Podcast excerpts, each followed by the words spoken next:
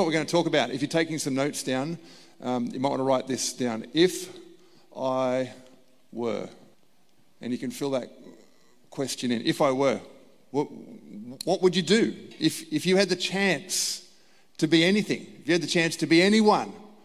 If I were? It's a great question to ask ourselves. There's this great verse in Galatians chapter 3, verse 28.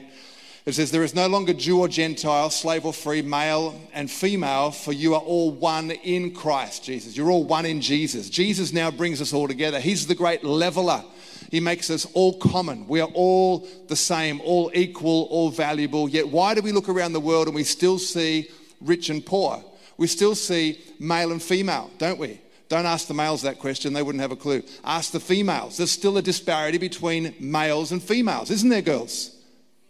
You're allowed to say yes. I'm, I'm, helping you. I'm asking the question as a male, helping you to answer that question because most of us guys think that everything is equal, and it's not.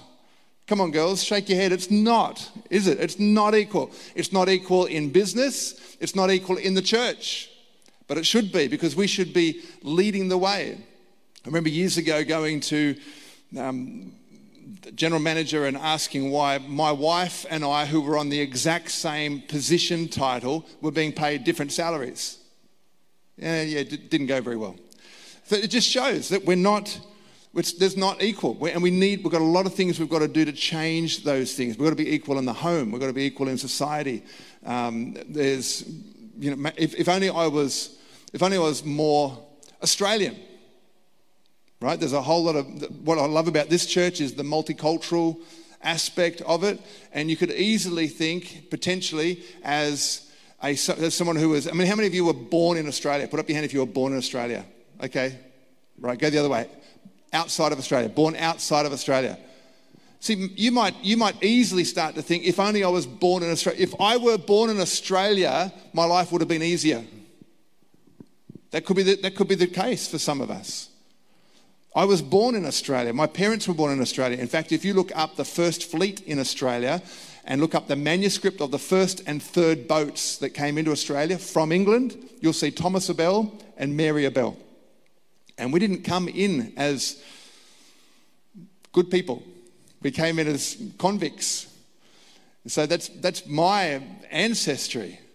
Uh, if, if only I were not a slave if I were not a convict, if my family background were not a convict.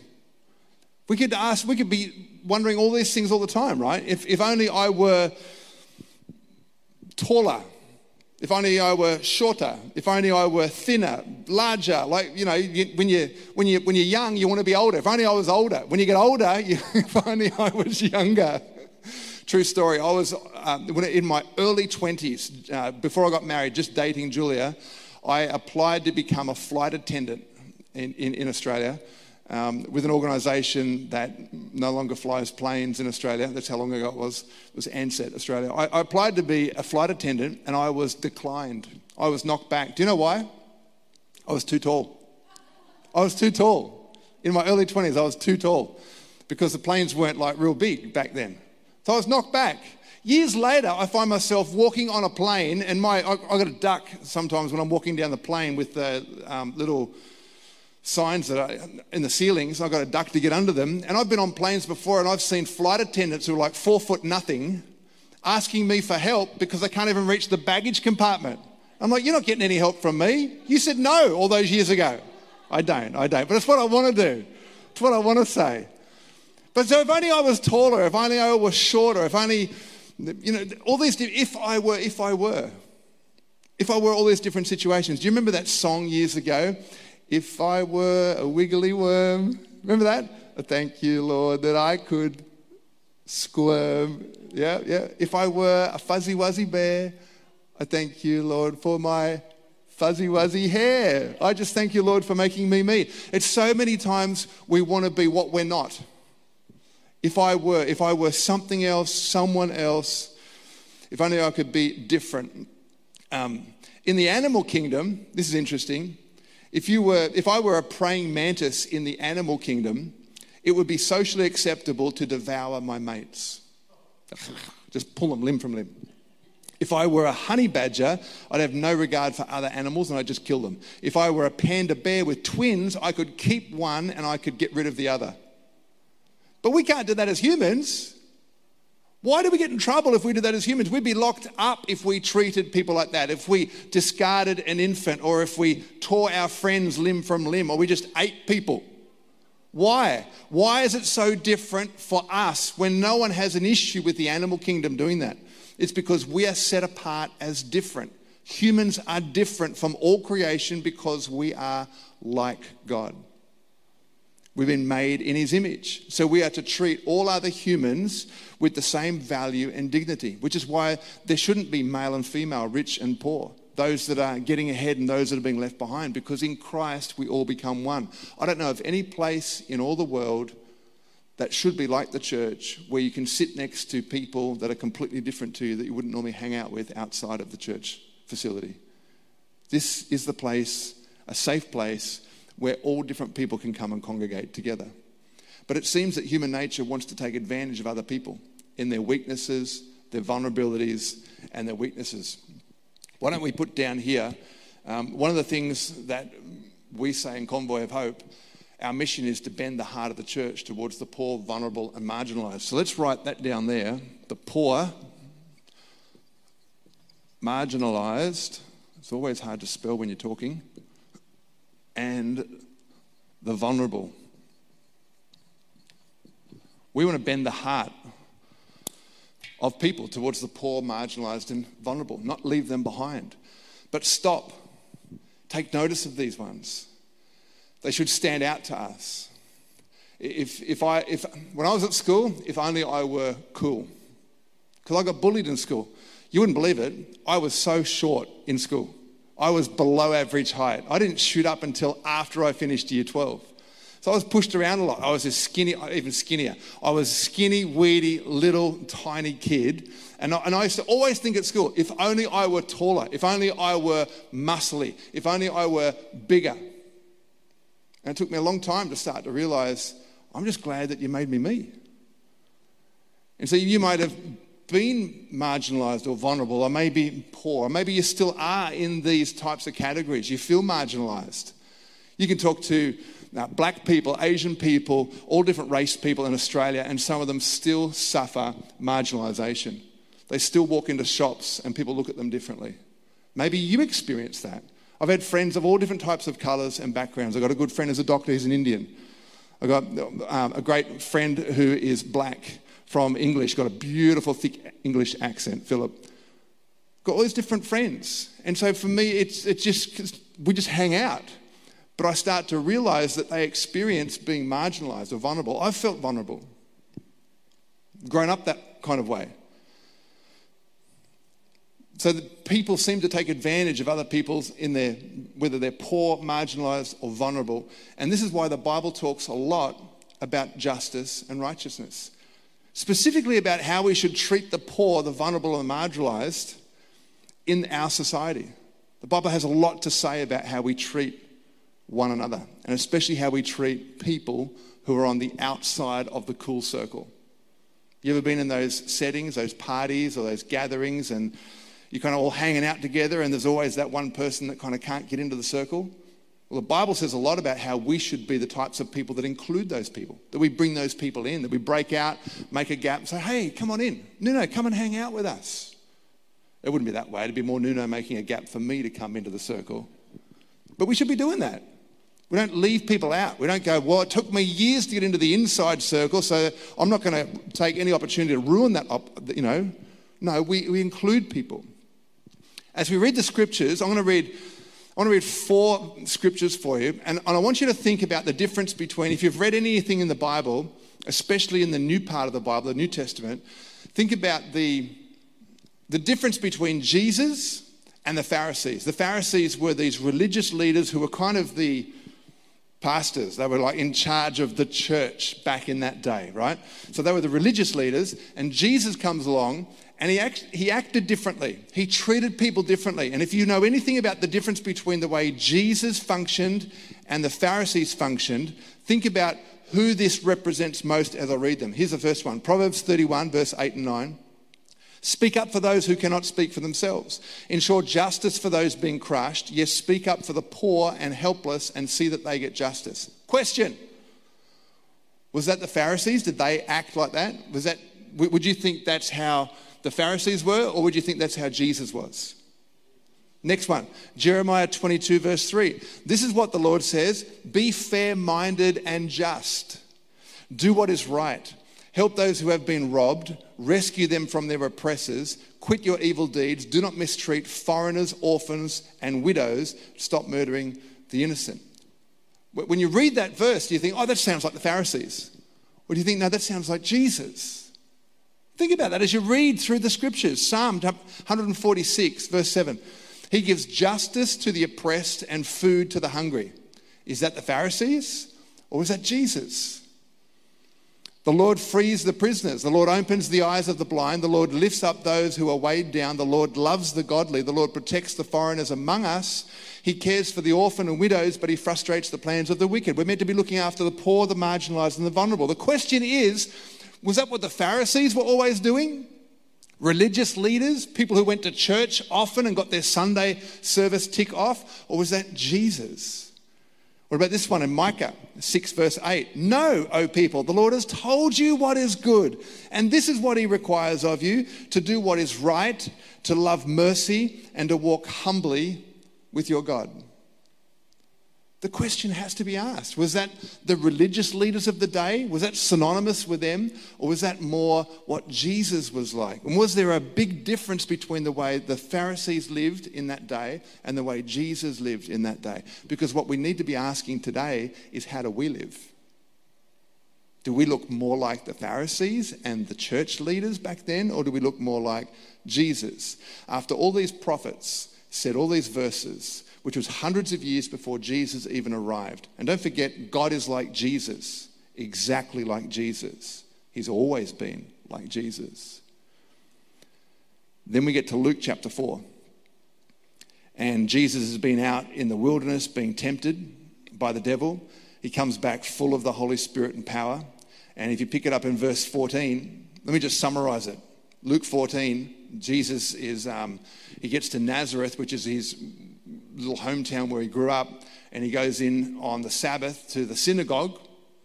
And because he's a rabbi, he's not just a Jewish person, he's not just a disciple, he's actually a rabbi who's allowed to have disciples. And so, because he's a rabbi, he's the one that's allowed to get up and speak to everyone. And so they hand him the, the, the scroll, because they didn't have Bibles like we have with chapters and verses. They had these scrolls that you had to unroll to find the verses you wanted to read. So they hand him the scroll of the prophet Isaiah, and he comes up in front of everybody and he opens it up to where it is written. And this is what he reads The Spirit of the Lord is upon me, because the Lord has anointed me to heal the brokenhearted, and set the captives free. And he goes on, and then he sits back down, and everyone's looking at him like, Why didn't you finish the reading? What, are you doing? He just got up and he read it and then he sits down. And then he says to everyone, Today, this scripture is fulfilled. All these verses we've just been reading about the Messiah, about the one who is to come. And he says, I am he. And he's the one that lived that way. Before he read that, that's what he was doing, looking after the poor, the marginalized, the vulnerable. That's what he did. That's the kind of life he lived. And it's what created so much tension back then because the Pharisees and the Sadducees and the wouldn't sees and the couldn't sees were all the types of people that were trying to keep those people out. In fact, if you were poor, you couldn't afford the offering to make you go from unclean to clean, which means you weren't allowed into church today. And Jesus broke all those customs and those rules because he said, My Father is always about looking out for these ones. If I were. So when you're at the bottom of the pile, your life's cry is, if I were rich. You don't need to have a lot. I just don't want to be poor and be excluded. If I had more than I have, I could go to church. If I were included, if I were not marginalized, if I were on the inside. And we live in a world right now where there are plenty of people, even in Australia, we live our life every day with people around us who are poor, marginalized, and vulnerable. Nuno was telling me about the feeding program you do down at Maddo High, which is the next suburb over from where our kids grew up in the eastern suburbs. And you're feeding kids every morning at school. Why? Because a whole lot of them don't come to, don't come to school with food in their tummy. You're doing what Jesus would do if he was here right now. But we can do it in our own lives, not just the church does it. No, we all do it. We can do it in our grocery lines. We can do it when we're filling up with fuel. We can do it when we're walking down our street. I walked down this morning to Grumpy's Baker to get a coffee. We can do it anywhere we are. Be mindful of who is around us and be looking God, who do you want to include? Who do you want to bring back? Who are you trying to help? Who are you trying to lift up? Always answering those types of questions because this is what God wants us to do. It's good news to the poor healing for the brokenhearted, sight for the blind, freedom for prisoners, favor for all. Isn't it beautiful? It's good news if you fall into those categories. Sometimes we can, I don't know, maybe get too comfortable and think I'm okay because I've got everything I need. And not realize that the only thing I really need is Him. I need Him. I find this interesting. So, when Jesus is growing up, he's a rabbi, his cousin, John the Baptist, was out baptizing people in the Jordan.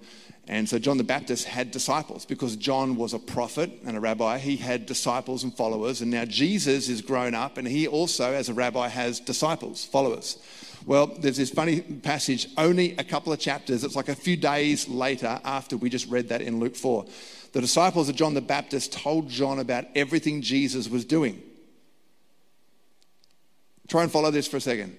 The disciples of John the Baptist tell Jesus, sorry, the disciples of John the Baptist tell John about everything Jesus was doing. What was he doing? What was Jesus doing? What was his day to day activity? When he wasn't in the synagogue, he was helping the poor, the marginalized, and the vulnerable. So the disciples of John the Baptist told John, this is what Jesus is doing every day. And you think that's like if we just read all those Old Testament verses, that's what we're meant to be doing. But look how messed up things got. So John calls for two of his disciples and he sends them to Jesus to ask him, Are you the Messiah we've been expecting, or should we keep looking for someone else? Why is John the Baptist asking that question? Because all he's hearing from his followers is that Jesus is walking around doing good. He mustn't be the Messiah because if the Messiah was truly here, he would overthrow the Roman emperor and the government of the time, and we'd all be free from slavery to the Romans. It wouldn't look like this. We wouldn't just be being nice people. We'd be protesting. We'd be trying to stop COVID. We'd be trying to make sure things change. That's what we do as Christians, right? Apparently not.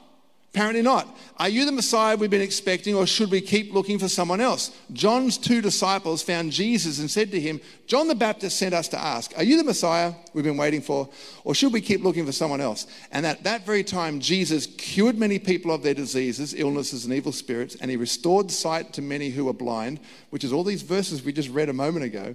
Then he told John's disciples, Go back to John and tell him what you have seen and heard. We're like, that's what got us into trouble the first time. We went and told John everything we've been hearing and seeing, and he sent us to ask you, Are you really the Messiah?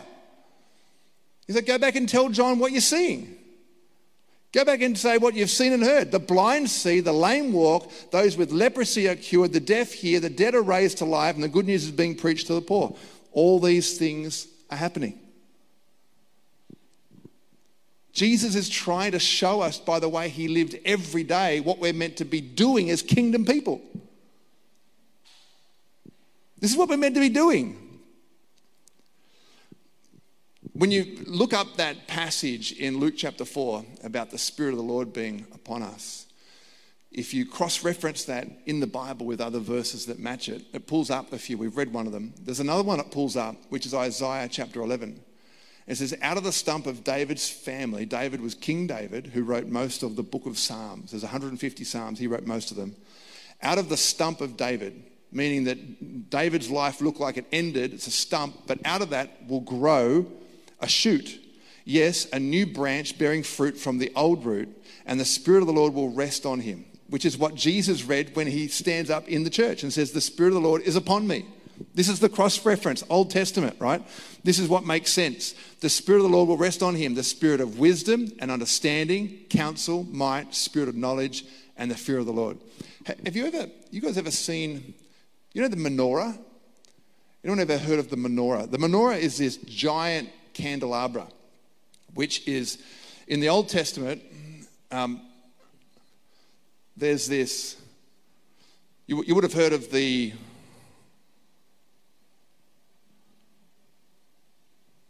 one here in the middle.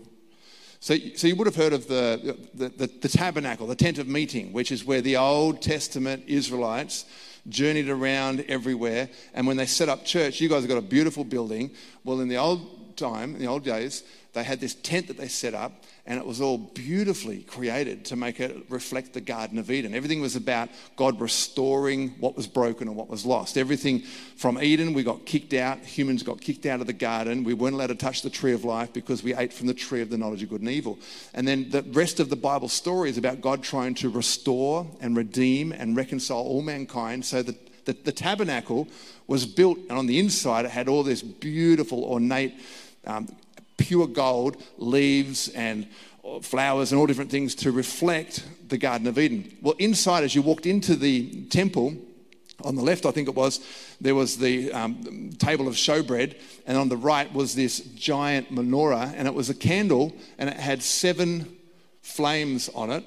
And the seven candles were meant to always be burning. The light was always meant to be on. You can see where we're going with this, right? The light is always on. And now we're the light of the world. We're always on. But what's fascinating about this menorah is that it's cross referenced here. We've got wisdom, understanding, and counsel. Wisdom, understanding, counsel. What were some of the other words there? The spirit of wisdom, the spirit of counsel, uh, the spirit of might, the spirit of knowledge, and the spirit of the fear of the Lord, which you could say trust, the spirit of trust. The, the center candle was the one that was used to light the other candles. And so this one's called the servant candle. And Jesus is the servant. He's the servant candle. So he's the one that serves through wisdom and understanding and through counsel and through might and knowledge and trust. So there's this, this servant hearted way that we utilize the gifts of the Spirit that God gives us. So the Spirit of the Lord is upon him, the Spirit of wisdom. So when we go about our everyday life, what's meant to happen is that through service, we bring wisdom. We don't spout off knowledge. We don't, we don't try to make it look like we know everything. We only use our knowledge in a way that is servant hearted. Sadly, over the years, what has happened is that many of us who get the microphone up here it's become a little bit of a show. And so, power up here, and we make it, we demonstrate church life in such a way that it's very difficult for you to do what we do. We're professionals, you're followers, and there becomes a bigger gap between the clergy and the laity, but it was never meant to be like that. Jesus didn't live like that. He was down amongst, I was going to walk off, but we've got people online. Um, but, but he's in amongst the people and he's serving the people and he's serving th- through, through, through power and through might. And so he would embrace people who were sick and he would heal those who were wounded and he would serve with knowledge and with understanding. He'd never make you feel ashamed or embarrassed. He'd always help you and lift you and make you feel validated and valuable and with dignity. And that's what's meant to happen. If I were a servant. So, Jesus, get this Jesus, who is God comes to earth, empties himself of his glory, it says in Philippians chapter 2. He, he, he, gets, he, he's fully God, but he, he leaves his position and everything that makes him God. He empties himself and he comes to earth to be like the ones he created. So, he, so now he looks like us.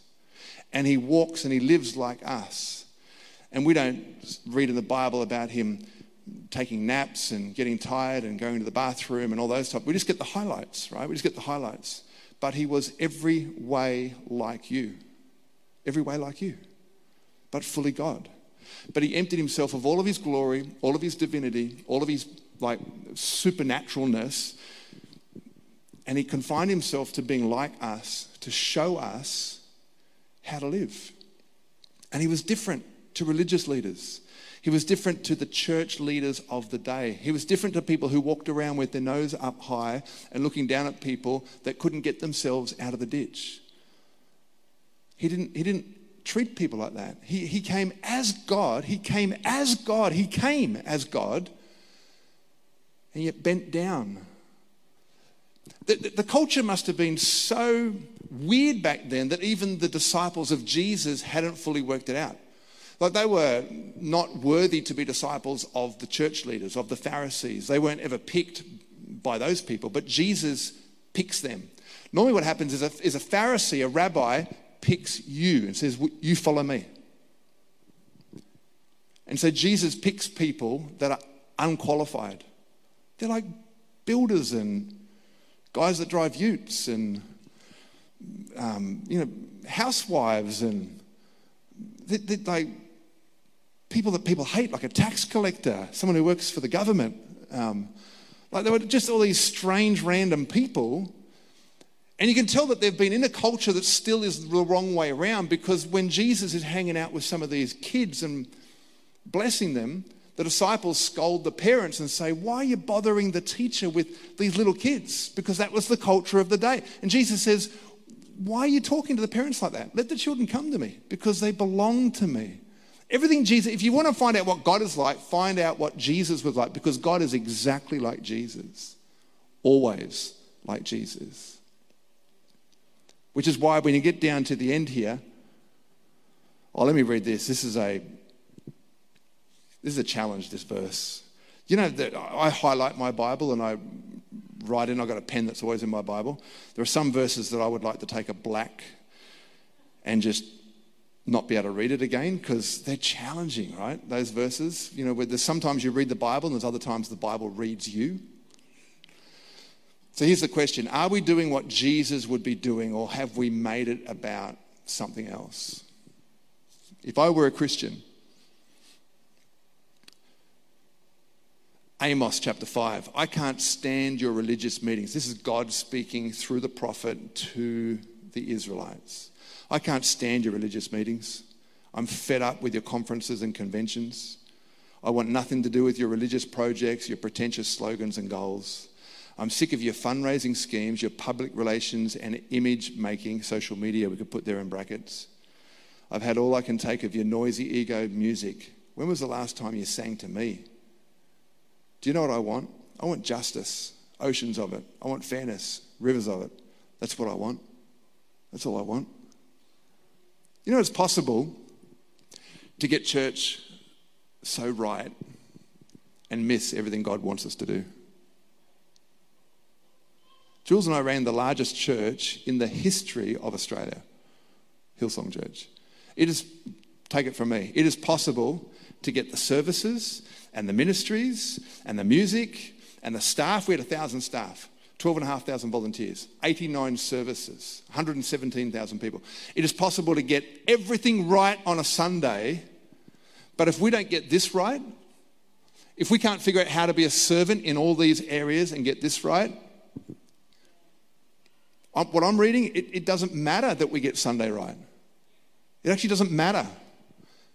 Sunday is important because we gather together to tell all the good stories that God has done every other day.